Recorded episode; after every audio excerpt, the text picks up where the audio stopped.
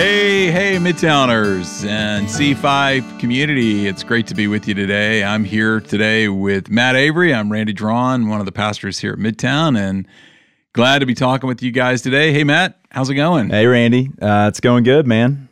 Yeah. What's been going on over at the Avery household? Ooh, the Avery house, we got a lot of homeschool going on, uh, a lot of playing outside, a lot of walks in the neighborhood. We finished Tiger King so that was a big milestone event for us. Man, I got about three uh, shows into Tiger King, and I'm having a hard time coming back to it. Does it get better after episode three? You know, I don't think anything related to that show gets better ever at all. I, I think know. it just gets worse. Do you have to worse. love tigers to see this show, or love really weird people? I think you have to love train wrecks involving tigers it to love like the show. A train wreck. And you walk a lot, don't you? Or do you run? Yeah, both. Yeah, has this season gotten you out on the streets? I think I heard you say that you've enjoyed your walks and your runs. Yeah, that's been a, a huge blessing in uh, the social distancing. It's just getting outside and moving. Well, hey, man, I'm excited to be here with you today for your community, Congregation 5. Where is this congregation going to be, man?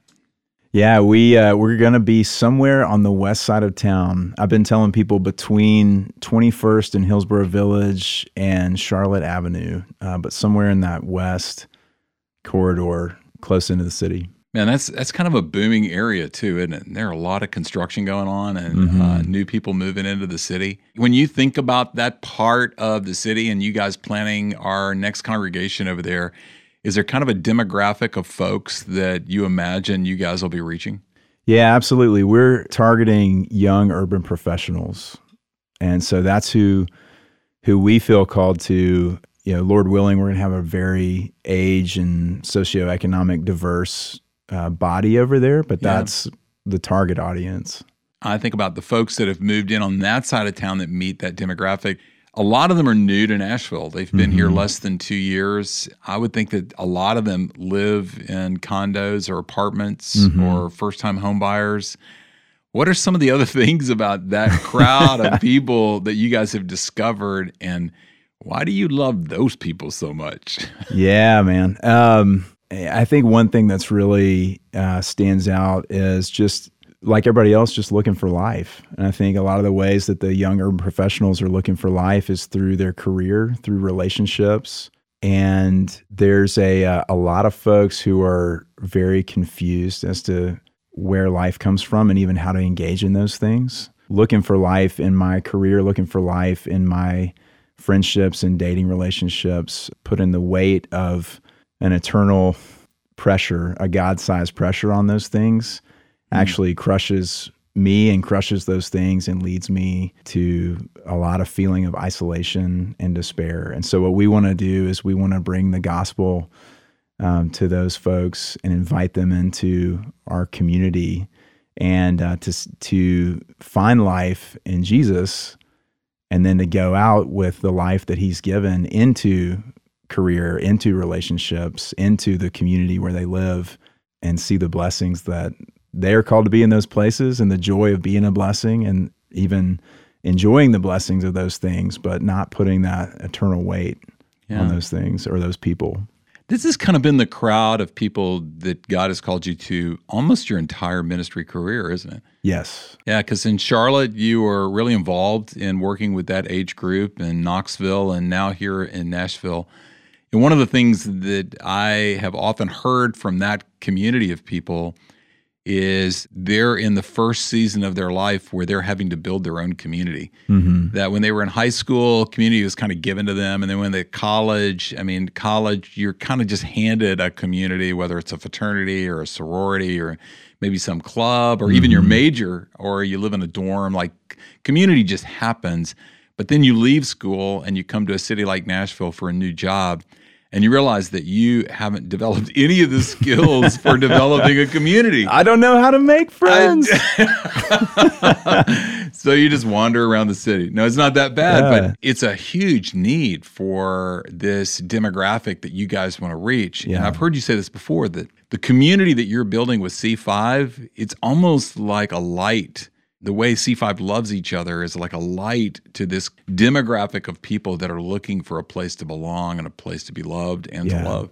Yeah, I, I think a couple things stand out to me in that younger professional crowd looking for community and and not knowing how to find it. One is that professional crowd. We've been groomed and shaped to think that we need to do and be everything for ourselves. Yeah. That independence is maturity, and so there's a, a nuclear arms race of me acquiring money and status and power and know-how and if I can just be independent and be able to do life on my own terms, then that's winning. And then the other piece of the puzzle that I think is a is a big issue is when you have a lot of people in that crowd that don't know how to make friends and, and really don't know what friendship or community is, then what you have is a lot of people in close proximity to each other who aren't really being community or friends at all. They're just co- coexisting in the same places. And because of that independence and that drive to be independent, it's a it's a lot of measuring up. And so this is actually just a group of peers that we go perform in front of and uh, maybe have a few beers with. But these are not people that are um, the way that Jesus talks about friendship and community. Um, we're actually very lonely because we don't have that. It's almost like the coronavirus has given a physical display of social distancing to a generation of people that have already relationally distancing. That spiritually and heart level, that distancing has already taken place, and now there's a physical representation of that. So I know one of your big values in C5 is to build a community that really displays a gospel centered community. Could you talk a little bit about that? Yeah, the word that comes to my mind more than any other is just freedom. I do this. I know this young urban professional crowd does this, but we walk through life believing that we need to present to everybody that we're enough, that we're okay, that we have it all together, that we're winning. And um, what I want to do, what I'm passionate about, because That this, sounded very Tiger Kingish of you. We're winning. what I want to do and what we want to do is to create a true community where people can take the masks off and and just exhale and Yeah. be themselves and see that the things that are threatening about that are not real and that that's actually the invitation that Jesus gives to us in community. He talks a lot about his people being a body that we're supposed to be that tight, that united.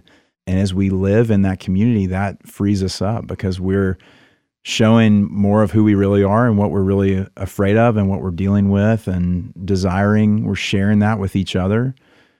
And that gives us permission to really be ourselves and be who we are, where we are. Man, that's how I want to live. I don't want to live in this pressure cooker Yeah. of trying to be somebody and something that I'm not. I want to live in a place where I can be free to explore um, who it is that God's made me, so that I can enjoy enjoy life the way that He's made me to enjoy it. If you guys, if the C5 community builds a place like that, I want to go to church there. because it really is a, a beautiful thing and displays in the gospel. Jesus even said to his disciples, The way you love one another will show the world that I am real. And so the reality of what you're talking about was first stated by Jesus in the gospel. So that's exciting. And um, the passage that you're going to take us to today really helps us think about how C5 is going to build that kind of community. Yeah, this passage. If you think about last week when we talked about Philip and the Ethiopian eunuch, if if last week's passage was deconstructing evangelism so that we could reconstruct what real evangelism is, this week is deconstructing what it is to live in community together and be in proximity with each other and to construct what actual community is the way that Jesus intends it. Yeah, I love this passage, and I'm going to get you to read it for us. Really talks about everything you just said a community that's vulnerable enough to be real mm-hmm. and vulnerable enough to actually grow into who God intended us to be, and a community that sees us and loves us and cheers us on, and we do the same. Yeah. So take us to it, man. Yeah, okay. This is uh, Acts chapter 9, verses 1 through 12. This is the conversion of Saul. And uh, Saul is who becomes Paul, who writes a lot of the New Testament. And so here we go. But Saul, still breathing threats and murder against the disciples of the Lord, went to the high priest and asked him for letters to the synagogues at Damascus, so that if he found any belonging to the way, that was anybody following Jesus, men or women, he might bring them bound to Jerusalem. Now, as he went on his way, he approached Damascus, and suddenly a light from heaven shone around him. And falling to the ground, he heard a voice saying to him, Saul, Saul, why are you persecuting me? And he said, Who are you, Lord? And he said, I am Jesus, whom you are persecuting. But rise and enter the city, and you will be told what you are to do. The men who were traveling with him stood speechless, hearing the voice, but seeing no one.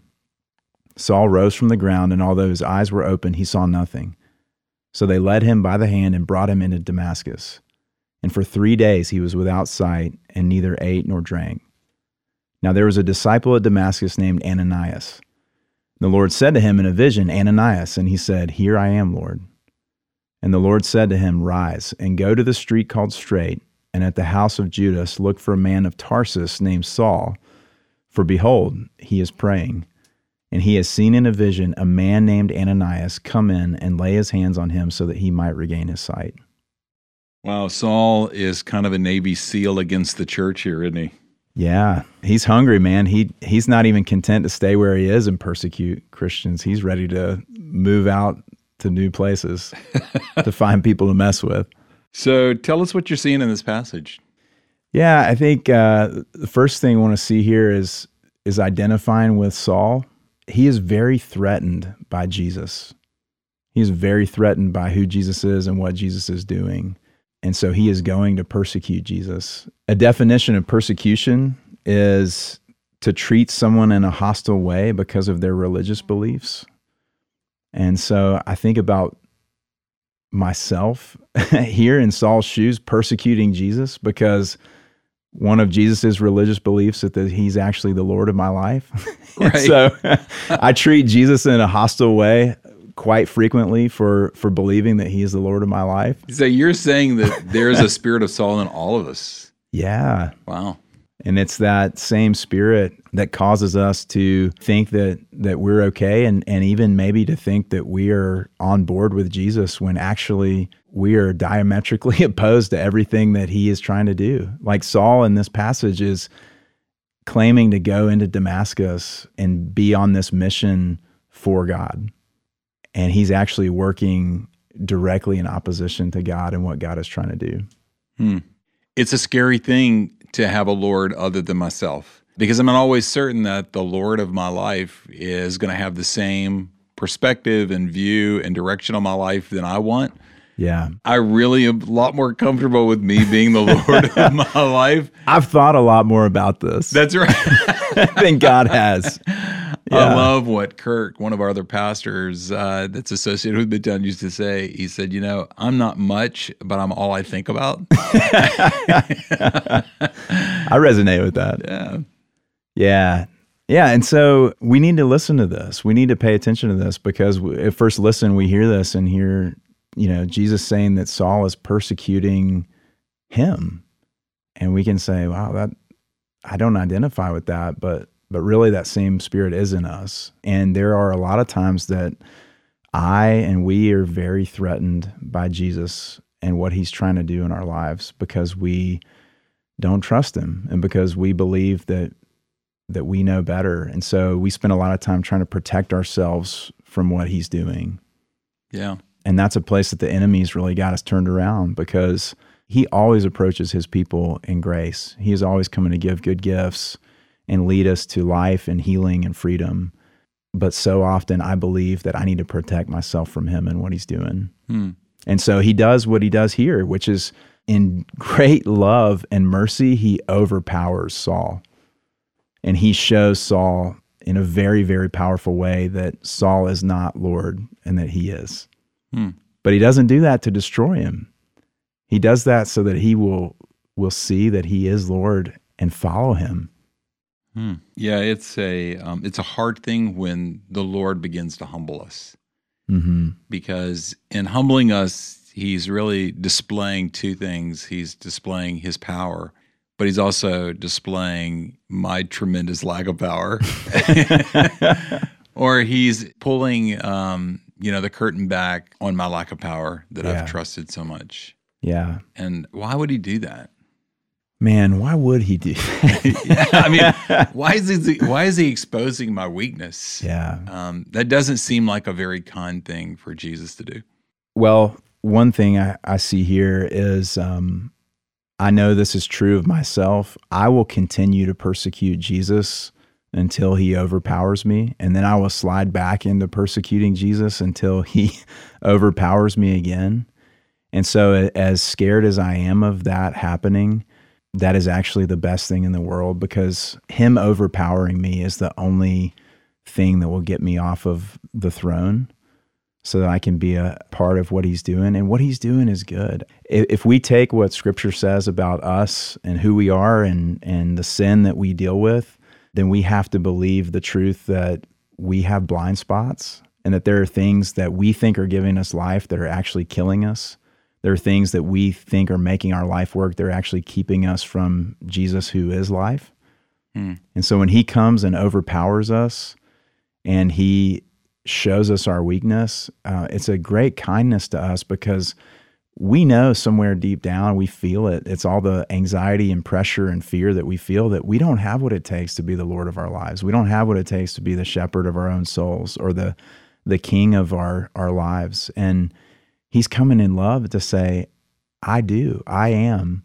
And that's good news because I love you. I'm not here to destroy you. I'm here to invite you to let me be king so that you can rest in me. So it seems like what you're saying is that sometimes the Lord is exposing what I consider my greatest strengths and uh, revealing that in some ways they're my greatest weaknesses. And my greatest Mm. strengths are those go to places that I trust to carry me through the day, the go to places that I trust to kind of win in. Yeah. You know, all those things that I kind of lean on that I think here are my greatest strengths, the Lord is exposing them as greatest weaknesses because it's keeping me from actually trusting a greater strength, Yes. which is Him. Yes, absolutely. You know, here in this passage, when Jesus comes and, and he shows up like this, and he he literally his presence knocks Saul down. Saul was the man. I mean, Saul was brilliant. He was trained, educated. He was very efficient, very effective at his work. You know, thinking about our our desires um, in our lives to be to be independent. He was very independent. He was very good at at winning. So now Jesus has just totally knocked him off his horse. And here is this man who is now weak and helpless and blind. But now he's able to be used by Jesus for the first time. He's able to participate in God's good work in his life That's a for the horrible, first time. that's a horrible promotion. Come to C5. You will be blind, weak, and lose everything. yes. Yeah. Is that that's not going to work? I I don't know. That may work, but you see what I'm saying is Yeah. that this whole idea of the gospel is crazy in a world that builds its whole platform on being able to see, having plenty of power, having plenty of resources, and being the man, uh, Mm-hmm. Yeah. which is this demographic that you guys are going to reach. Yeah. And you're coming in and saying that those things are actually keeping you from the greatest things. yes. Um, so, like when you think about C5 and the people that are listening to this, can you think of some of what they consider strengths that, in essence, the Lord is saying you got to put that down? Yeah, I, I mean, I think one of the the biggest and broadest is just being okay Hmm. to not need. I'm so tempted to feel shame about needing, of of needing money, of needing help, of needing someone to to pray for me, of needing someone to share my fears and feelings with, and just to listen to me Yeah. man, I hate all of that. And I think that's a, a big struggle for our people. I mean, I'll just give you a concrete example from this coronavirus season. I've been calling a lot of our people asking how everybody's doing. And there have been a lot more people that have shared, hey, if you hear of any needs, I would be glad to give. than people sharing, hey, I have some needs. Right. Yeah. Because we don't want to be needy. right. Yeah. You know, everything in our life experience, um, our education, our social circles, our work communities, you, you're not ever rewarded for being needy. Yeah, I was with a group of people the other day, and we were talking about that if you don't have needs, it may be because you've shrunk your world down so small hmm. to make it a, just simply a place that you can control. Mm-hmm. Because if if you want to expand your needs, come with me to North Nashville, where the tornado has blown through, and now the coronavirus is threatening a very vulnerable community. Go up there and love. Yeah. And you want to talk about prayer requests. Like you will have plenty. Or to dare to do what you're asking C5 to do, which is to go into West Nashville and actually begin to love people that may not even know Jesus. And boy, you want to talk about needing prayer and needing community and being able to express that need is a vital part of what you're saying community is all about. That's what we want to be about is we want to be a community that it is normal and healthy. It's a sign of health to first of all have people close enough that you've cultivated a, a trust and relationship with to call but to call those people and to say hey here's where i am. Will you pray for me? Hmm.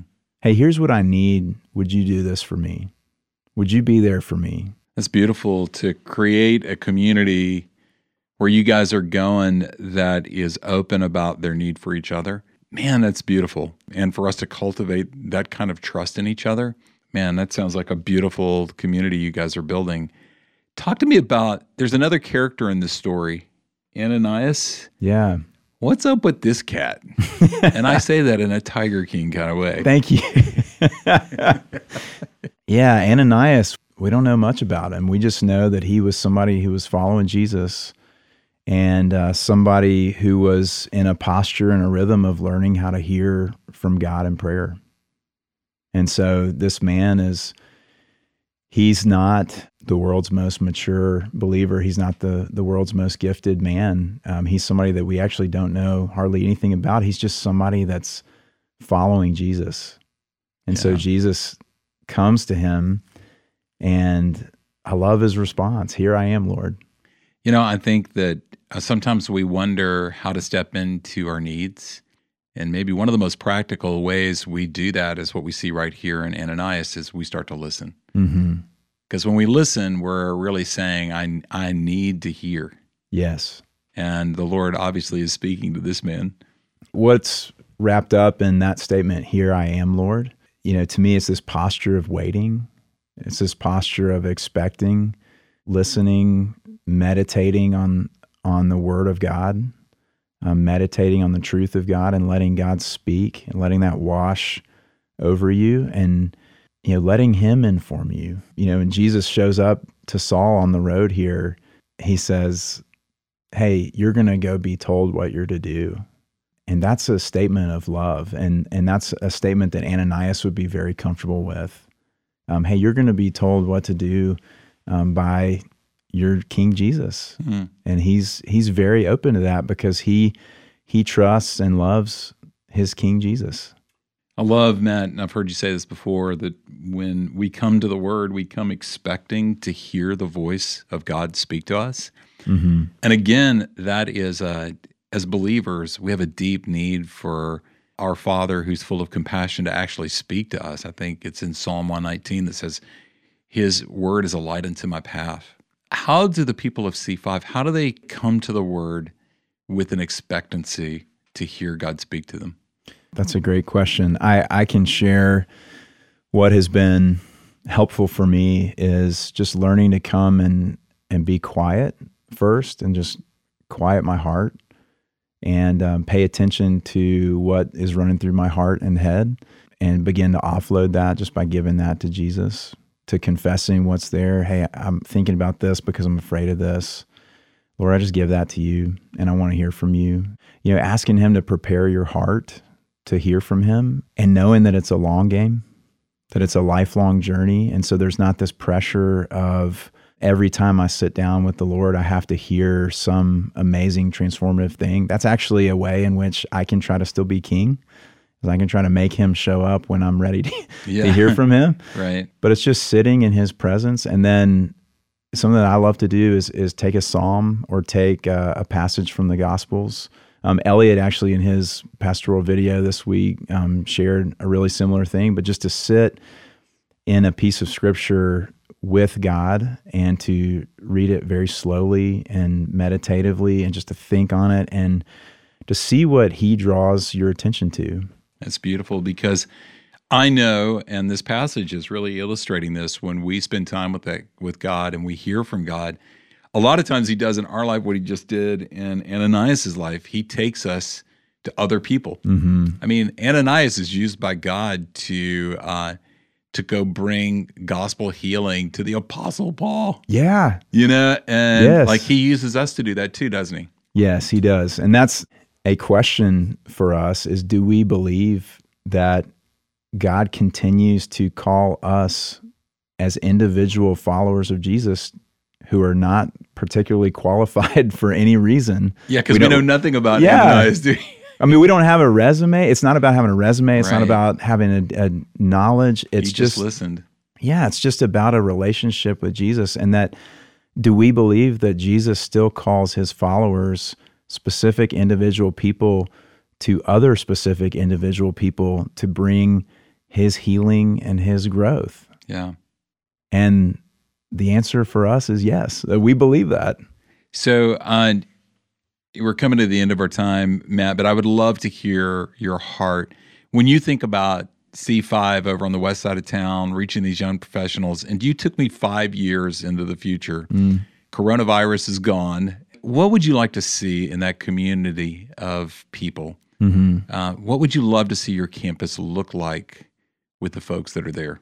Oh man, I would love to see a growing body of people who are not bound together by their demographics or their backgrounds or their interests or how much money they make. In fact, I would love to see a very diverse body who is bound together by a great love for each other that they have because of the love that they've been loved by Jesus with uh, and the, the love that they have for Jesus. And so, what that community would feel like is there would be a lot of laughter, mm. there would be a lot of joy, a lot of celebration, uh, but there would also be uh, a lot of honesty and a lot of, of desire both to share needs and to to meet needs and and that that's fluid that that's there aren't half of these people are the people with needs and the other half are the people that are always meeting needs the way that Jesus works is that we all have needs and we all have ways to meet needs, and it's just this fluid. Uh, it's it's the body. It's this image of the body that he gives us in Scripture that we are we are united as different parts of the body, just the way that that our bodies are united, mm-hmm. um, and that we are caring for each other and growing and healing, and we are we are His vessels for that. And so this would be a a community where we're you know still a lot of young urban professionals still doing their their same work, still living in their same places, but they're inviting people into a place of uh, freedom and peace, and uh, that that we would just be drawing people into life. Yeah, it's beautiful, man. I, I think that in a city that has a lot of churches, or I should say, a lot of church buildings in it. It's amazing for you guys to have a vision of planning a congregation with a bunch of Ananiases where people aren't drawn to your church because you have a steeple out front, but they're drawn in because your C5 core group have gone out to them and shared the gospel with them. Mm-hmm. And they've seen Paul like experiences where people have come to know Christ and now are joining this fellowship to become fully mature followers of Jesus Christ and participate in the mission that you just described this vulnerable, healthy, giving and taking community. Um, that's beautiful. Yeah, I I love the idea of us sharing the gospel in this way through being vulnerable with people who have no concept for what that is. And and to go into these spheres where everybody is trying not to be vulnerable and for them to see the strength behind our vulnerability being a trust in somebody who is much greater than we are and that that would free those people up to then be honest about where they are so that they could come to the end of themselves to meet the Jesus who is there at the end of themselves. Hey, as we end our time together, I've heard that there have been some small groups that have started uh, with C5. Is that right? Yeah, we're uh, we are gathering into groups. I think right now we have about sixty or so people that are jumping in these temporary Zoom small groups for this Corona season, and uh, those groups are going to kick off this coming week. And so, uh, would love if anybody's not yet in a group and would love um, has the bandwidth and desire to get in and get connected, that you do that. Nice. Yeah. Did you know that uh, in Zoom that you can change the background on your picture?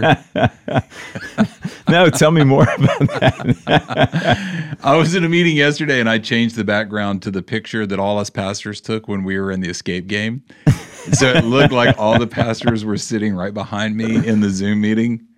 It was wonderfully creepy much like Tiger King. yes, yeah. I need uh, a Tiger King background. So, can folks still join groups? Um, oh yeah, absolutely. And you would encourage them to do that? Yeah, there was an email that got sent out this Monday with uh, the groups and contact information for all the group leaders, and so find a group that meets on a night that you're free and uh, reach out and tell them you want to be a part. Well, Matt, thanks, man. This has been great to be with you again, and would love for you to pray for C5 in your community as we lead yeah. this podcast. Yeah, thanks, Randy.